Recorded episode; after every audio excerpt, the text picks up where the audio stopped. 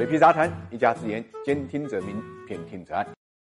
伦敦的房价跌了，这个消息呢还是非常让人意外。最新的统计数据表明，伦敦地区的房价呀下跌了零点七，是二零零九年九月以来最大的一个跌幅。十年前跌幅呢也没现这么大。十年前正好是美国次贷危机向欧洲演变，形成欧债危机的重要年份。也就是说，在危机的时刻，伦敦的房价没有跌。但是这一回，伦敦的房价跌了，所以这个消息非常的有冲击性。根据汉普顿斯国际的数字显示，二零一八年上半年大概有三万零三百的伦敦人呢卖掉了自己的住房，搬出了伦敦，同比呢增加了百分之十六，低于二零零七年的水平。那么他们搬到哪去了呢？主要是搬到英格兰的北部或者中部的人比例明显增加。二零零八年的时候，每十七个人中间啊，只有一个人呢搬到英格兰北部或者中部。现在五个人中间就有一个。伦敦一直是欧洲甚至全世界最热门的房地产市场，房价呢已经保持了上百年的世界领先水平。它的租售比、价格与平均工资比例啊，都是欧洲城市第一的宝座。海德公园的顶层的公寓啊，价值呢二点二亿美金左右。所以英国伦敦啊，不光吸引了英国人的眼光，而且呢吸引了世界顶级首富的投资。你比如说，曾经的首富王健林就在海德公园边上呢，给我们来当时一套最贵的别墅。价值呢八千多万英镑，曾经在国内也引起很多人的关注。为什么到二零一八年，伦敦的房地产市场出现了如此的变化呢？很多人想当然的就关联到了英国脱欧，认为呢，正是因为脱欧呢，增加了英国楼市的风险，因为不少机构呢也都要从伦敦撤退。其实呢不然，虽然脱欧呢让英镑的汇率下跌，但是同时也吸引了大量的外资在进入。